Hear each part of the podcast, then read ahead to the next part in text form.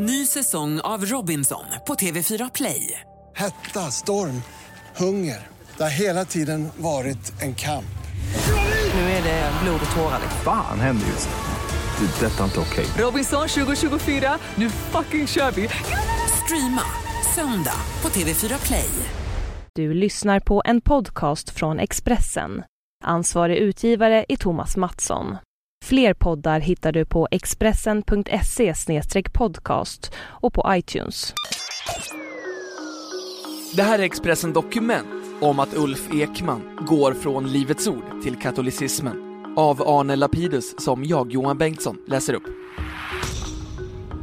Ulf Ekman har sett ljuset och det kommer ifrån Rom. Den stridbare grundaren av väckelserörelsen Livets Ord omvänder sig till katolicismen, som han ursprungligen såg som en andlig fiende. Påvens lag har rekryterat en storstjärna och har svårt att dölja sin förtjusning. Jag känner ingen triumf men tycker att det är bra, ungefär som en mattelärare när en elev har hittat rätt lösning, säger jesuitprästen Filip Geister i Uppsala.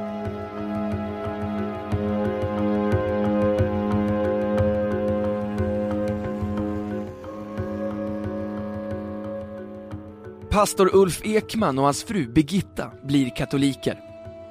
Det är en kyrklig sensation av högsta dignitet som också ger internationellt genljud i den karismatiska rörelsen, världens snabbast växande kristna inriktning. Paret lämnar sitt livsverk Livets Ord, en fantastisk framgångssaga med 250 000 medlemmar över hela världen. För de som på närmare håll följt Ulf Ekmans teologiska utveckling under senare år kommer det kanske inte som en fullständig överraskning.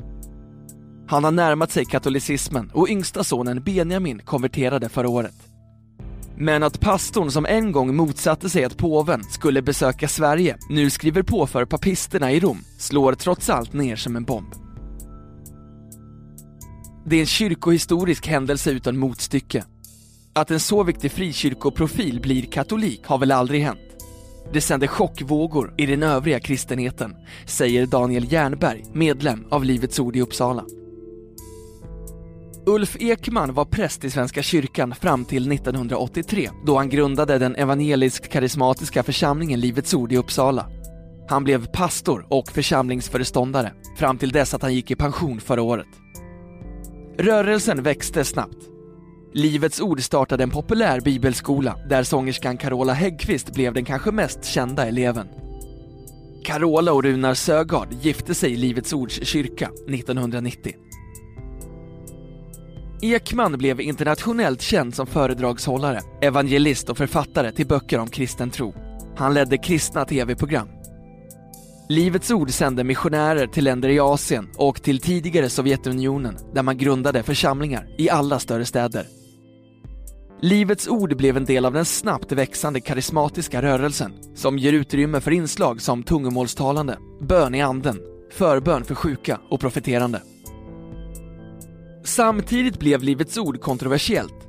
Kritiker anklagade rörelsen för att ägna sig åt extrem framgångsteologi och auktoritärt styre. Ursprungligen var Ulf Ekman starkt antikatolsk Innan påve Johannes Paulus, den andre, skulle göra sitt Sverigebesök 1989 skrev Ekman en stor artikel i rörelsens tidning, Magasinet, under rubriken Vad i hela världen har påven i Uppsala att göra? Den romerska kyrkan är full av okulta inslag och har sina rötter i mycket falsk religiositet. Man har också oerhörda maktanspråk och har i alla tider förföljt väckelser, skriver Ulf Ekman, 89, då också Livets Ord ägnade böner åt att påven inte skulle komma. Ekman tillägger att det enda påven menar med ekumentik är att citat, de skingrade bröderna ska återvända till moderkyrkan i Rom. Slutcitat. Idag, 25 år senare, återvänder Ulf Ekman själv till Rom. Det har varit en lång resa under vilken han gradvis närmat sig katolicismen. Men omvändelsen slår ändå hans flock med häpnad.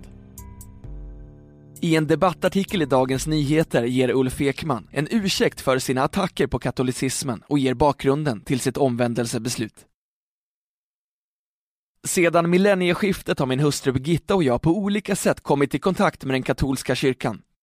Det har varit en spännande upptäckt att i många internationella sammanhang inte minst under de tre år vi var bosatta i Israel, möta en vital och levande katolsk tro. För oss innebar det både en utmaning och ett glädjefyllt igenkännande. Detta har steg för steg lett fram till en omprövning av vår teologiska övertygelse och vår kyrkliga praxis, skriver han. Paret ger också en exklusiv intervju till Världen idag, en tidning som står Livets Ord nära. De medger att de har varit negativa till katolicismen, men understryker att det aldrig varit en huvudfråga för dem. Jag skrev några kritiska artiklar. Vi bad att Sverige skulle bevara sin evangeliska tro när påven skulle komma till Uppsala. Och jag har undervisat en del på bibelskolan om det här. Men bortsett från det, som var ett ganska tidigt skede, så har vi inte ägnat en massa tid åt dessa frågor, säger Ulf Ekman till Världen idag. Det finns ju rabiata katolikhatare och sådana har vi aldrig varit. Men vi har varit misstänksamma och även okunniga, säger Birgitta Ekman som förklarar att hon närmast kände sig lurad när hon började upptäcka vad den katolska kyrkan hade att erbjuda. Filip Geister, jesuitpräst och rektor för den katolska högskolan, Newman-institutet i Uppsala, är noga med att inte ge uttryck för några triumfkänslor efter Ulf Ekmans beslut att konvertera. Det handlar inte om att säga vad var det vi sa, utan om att vi är glada för hans skull. Känslan man har när man upplever att någon har kommit fram till en sann lösning, säger Philip Geister.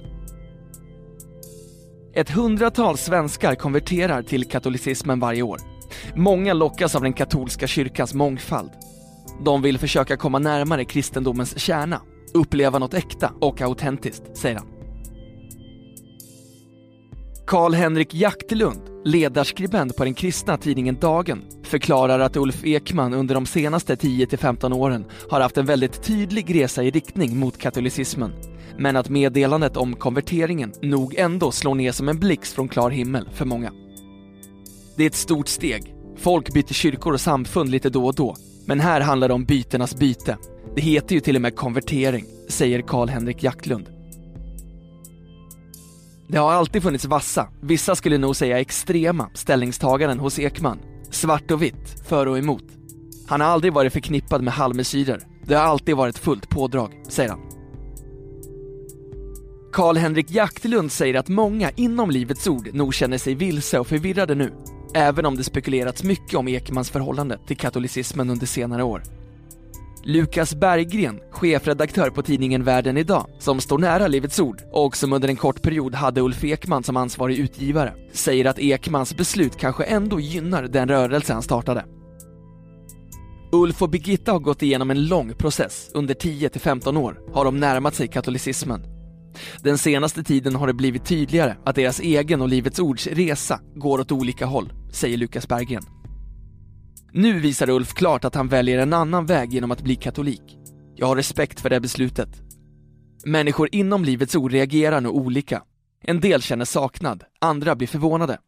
Vissa är också väldigt tveksamma till katolska kyrkan, säger han.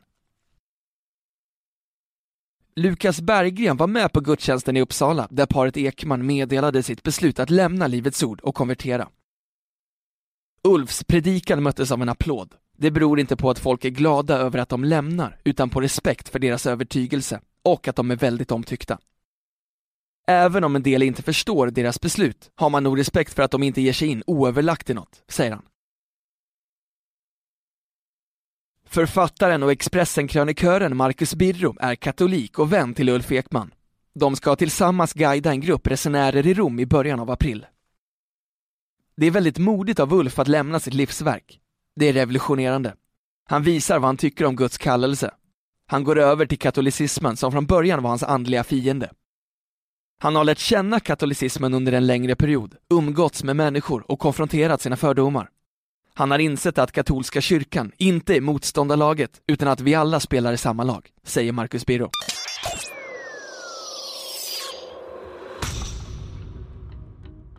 Du har lyssnat på en podcast från Expressen. Ansvarig utgivare är Thomas Mattsson. Fler poddar finns på Expressen.se och på iTunes.